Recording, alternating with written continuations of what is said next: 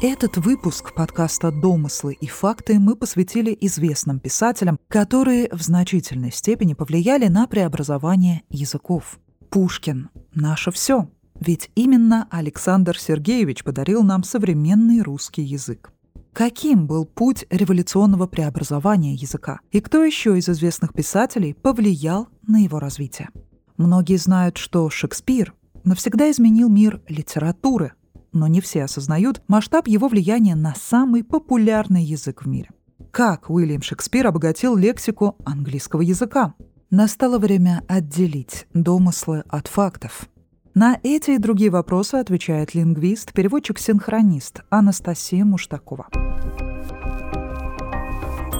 Шекспир – в чем основная заслуга этого автора и почему его произведения являются не только национальным, но и мировым достоянием с точки зрения развития языка? На международном уровне, безусловно, Шекспир, э, даже переводы его произведений, они повлияли на драматургию, потому что он был во многом новатором хотя часто его обвиняют в том, что он использовал уже существующие сюжеты, как он это мастерски сделал, изменило драматургию в целом. Но, наверное, об этом бы лучше рассказали шекспироведы и литературоведы. Если говорить непосредственно про язык, то он оказал настолько мощное влияние на английский язык, что, в принципе, оно ощущается до сих пор. Главное, конечно, его заслуга — пополнение лексики английского языка.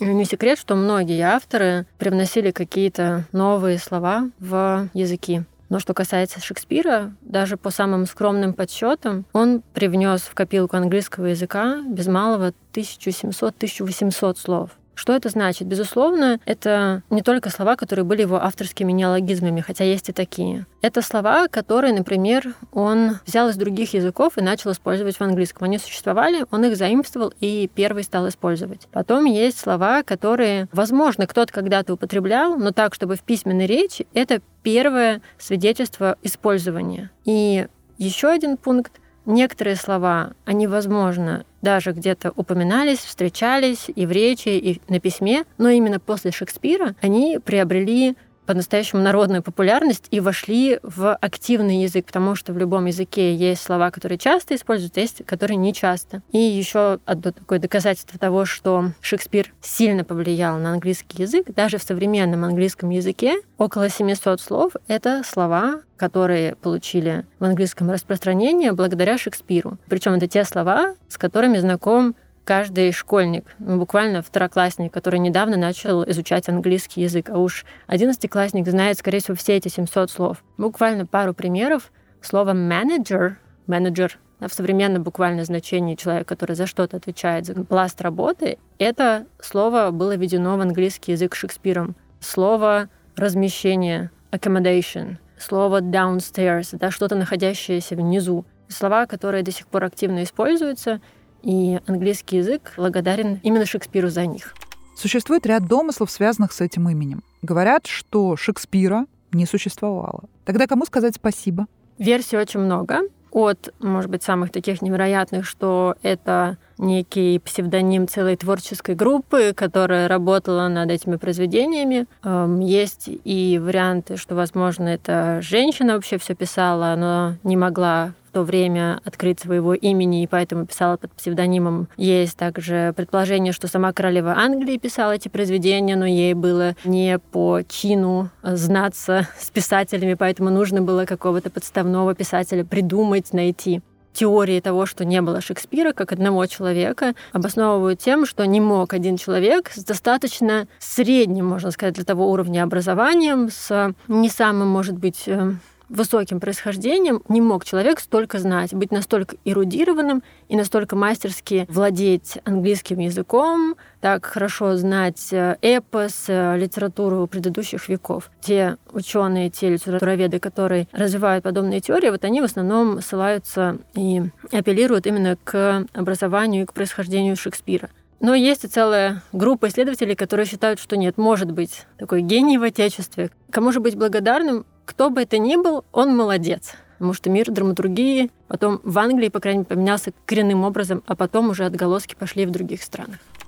Тогда получается, что Шекспир внес вклад в развитие не только английского языка, но и всех языков мира. Опосредованно можно говорить, что так. именно благодаря тому, что появился этот новый всплеск интереса к драматургии, к тем темам, которые он поднимал, и, главное, к тому, как он это делал, потому что он не чурался и высоким стилем, и активным использованием тех слов, которые могли бы считаться просторечием, и раньше бы со сцены, например, не звучали или звучали только э, в каких-то простых комедиях. На нашей стране это отразилось? Тут вопрос, скорее всего, к литературоведам, но так как Шекспир активно переводился в России, я уверена, что да. На какие основные этапы можно разделить процесс развития языка в нашей стране? Процесс развития русского языка был достаточно длительный, как у любого языка. Первый период приходится на временной отрезок где-то с 5 по 15 век, когда, в принципе, формируется и развивается древний русский язык. Потом с 15 по где-то середину 17 века происходит разделение древнерусского на три ветви. Это великорусский, малорусский и белорусский. И, соответственно, идет развитие этих отдельных языков. Потом следующий период — это уже 17 век, первая четверть 19 когда формируется именно русский язык, первоначально язык Московского царства, да, и вот постепенно формируется именно сам русский язык. И последний период — это современный период, который начинается с Пушкина, и до нынешней поры он продолжается. Это так называемый этап современного русского языка. Понятно, что внутри этих этапов можно выделить отдельные вехи, которые существенно повлияли на язык. Например, реформы Петра I, реформы начала XX века и эм, перестройка, в частности.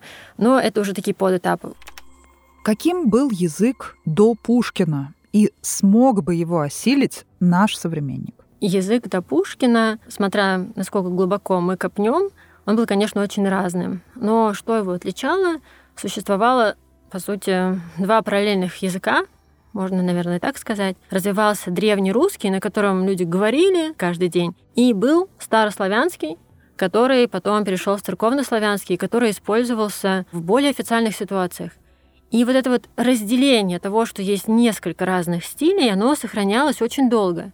Когда Петр I решил все в стране поменять и э, привнес огромное количество заимствований и большое количество новых сфер вообще подарил стране, э, стало понятно, что на каком языке вообще говорить, как э, на темы философии и кораблестроения размышлять, на каком языке, на том, котором говорят, на том, которым пишут, обычно используют для письменных текстов, было непонятно. Появились труды Ломоносова, который определил высокий стиль и низкий стиль. Высокий — пишем, говорим о прекрасном философии, поэзии. На низком можем говорить. Его до Пушкина это разделение сохранялось. Сможем ли мы эти тексты понять. Те, которые ближе к Пушкину по времени, мы сможем понять. Но это не тот текст, который мы будем читать ребенку на ночь, потому что мы будем спотыкаться. И тем более мы не дадим этому школьнику младшего возраста или дошкольнику. Ему будет тяжело и непонятно, потому что письменный язык был совершенно определенный. Устный, просторечный, да, он был другой. Его мы скорее поняли, но он в записанном виде практически не сохранился. Как Пушкин изменил язык?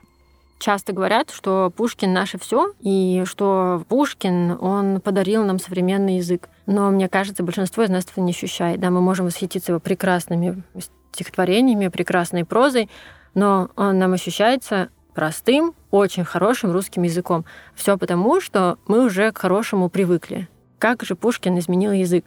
На тот момент, когда Пушкин начал активно писать, э, существовал такой словарь. Он был выпущен в 1822 году. К просторечию на тот момент относились ну, буквально пару примеров слова типа «вздор», «ребячица», «крыша», вот это слова просторечные, которые нельзя использовать в письменном тексте.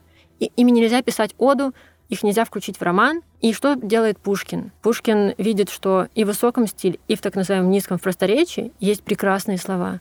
И он активно использует все. В письменном тексте до Пушкина считалось мывотоном использовать слова бытовые. Сковорода, дровни. Что это? Фу-фу-фу. Что делает Пушкин? На дровнях равняет путь, да? Он активно берет из всех э, стилей языка слова и видит в них красоту. При этом он придерживается мысли о том, что нельзя тащить в язык все, но считает, что это должен быть такой полноценный язык без такого четкого разделения. На этом говорим, на этом пишем. И многие другие авторы это тоже делали, Грибоедов, Крылов, но они не оказали такого влияния. И вот буквально проходит немного времени, в середине XIX века издается новый словарь, и огромное количество тех слов, которые были отмечены как просторечие, уже не имеют такой пометки. Это становятся слова, которые входят в основной корпус языка. По сути, язык, он приближается к тому языку, на котором говорят, и, соответственно, все то, что создается, все эти произведения, которые создаются уже после Пушкина, они становятся понятны массовому читателю, а не только вот избранным, тому, кто хорошо владеет высоким словом. Потому что до Пушкина даже вот были такие установки, что если есть церковнославянский аналог, неполногласный, надо его использовать.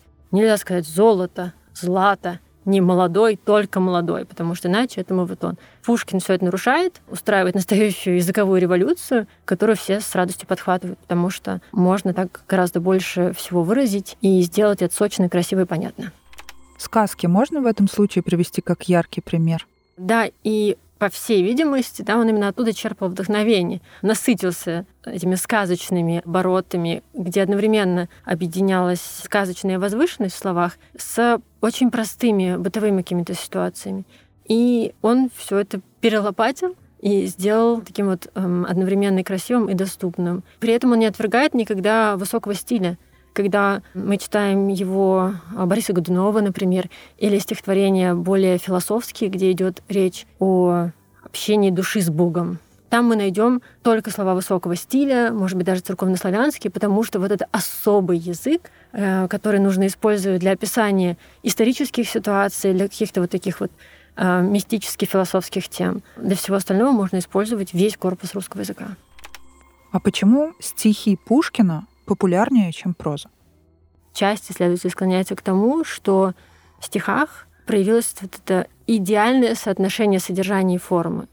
То есть настолько его ямбы, хореи, двухстопные, трехстопные, приятные слушателю, сам темпоритм, что в сочетании с интересным и красивым содержанием это гармония содержания и формы. Именно поэтому стихотворение, возможно, чуть даже более популярны. В прозе тоже есть этот темпоритм, но он не так очевиден.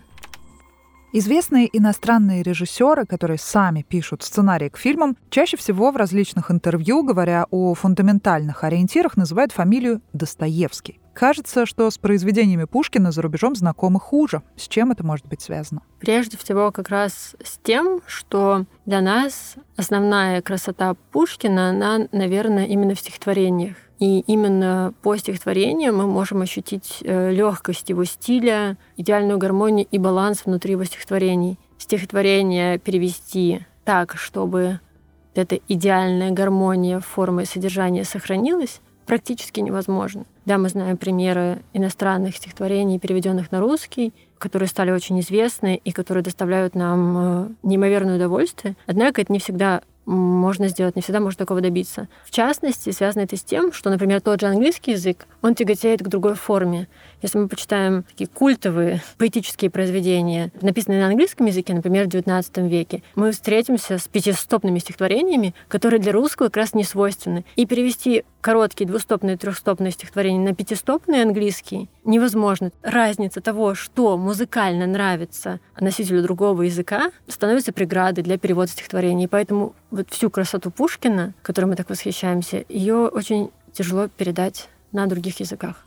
Какое влияние на русский язык оказал Достоевский? Помимо того, что он подарил нам целый сон философских произведений, да, которыми зачитываются во всем мире, он подарил целый ряд оборотов. Наверное, самые из них э, известные, точнее, слово, не оборот, это «стушеваться», которое до сих пор активно используется. А, хотя изначально Достоевский считал, что оно должно использоваться несколько иначе, чем используется ныне, но тем не менее. Стушеваться, так вот, смутиться, да, до сих пор словечко, которое используется. И тут Достоевский тоже, он, по сути, просто переначал уже существовавшее на тот момент слово и стал его использовать. Достоевский не единственный автор, конец XIX века, начало XX полнится такими примерами словотворцев. Из того, что мне кажется интересно упомянуть, это, например, э, слово «бездарь».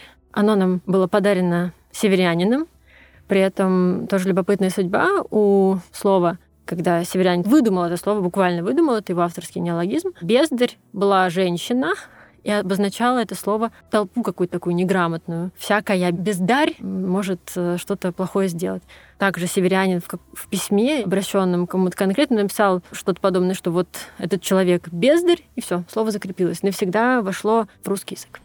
То есть получается, что если говорить о XIX веке, да, как о переломном веке для русского языка, то революционный вклад внес исключительно Пушкин, а все остальные авторы все-таки не идут в это сравнение. Пушкин, по сути, да, правда, он создал современный язык. А другое дело, он был не один. Он взял количеством и качеством, потому что, как я говорила, в таком же ключе начал писать и Державин, и Грибоедов, и Крылов. Но у Крылова басни, да, очень ограниченный жанр. У Грибоедова «Только горе от ума» короткое произведение, которое наделало много шума. Державин уже шел по этому пути. То есть он просто выступил такой основной ведущей силой этих изменений. А все остальные эти изменения поддержали и, по сути, довели его дело до ума.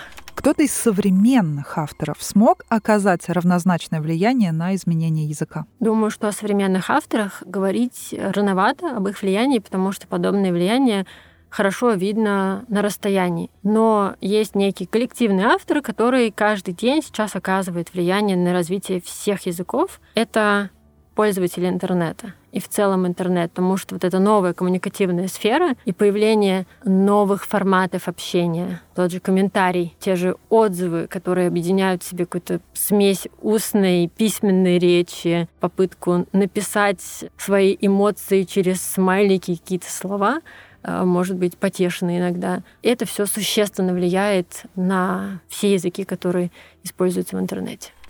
Можно ли сказать, что основные точки перерождения языка связаны с ключевыми поворотными революционными этапами в развитии государства? Или язык может следовать только по пути эволюции? У языка очень причудливая судьба всегда. Генерально он развивается эволюционным путем. Но так как он неразрывно связан с обществом и носителем, все крупные революционные политические события и технологические изменения, они всегда влияют на язык. Они становятся катализатором тех изменений, которые в языке постоянно происходят. Поэтому февральская революция, все, что происходило в начале первой там, четверти XX века, существенно повлияло на русский язык. И на языковой состав, и на то, как он использовался, на количество новых слов. То же самое перестройка. Первоначально меньше заимствованных слов даже пришло, но то, как стал использоваться язык, существенно изменилось. Язык и так бы потихонечку менялся, но крупные революционные потрясения, они эти изменения подталкивают, а главное, делают их более заметным всем, всем носителям. То же самое сотворило пришествие интернета и новых технологий.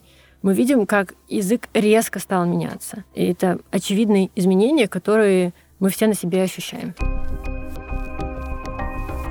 Выпуск дослушан тобой до конца, а это значит, что информация оказалась полезной. Не забудь подписаться на подкаст, чтобы не пропустить следующий выпуск. И оценить наш труд, поставив лайк. Ну а мы отправляемся готовить для тебя новую интересную тему.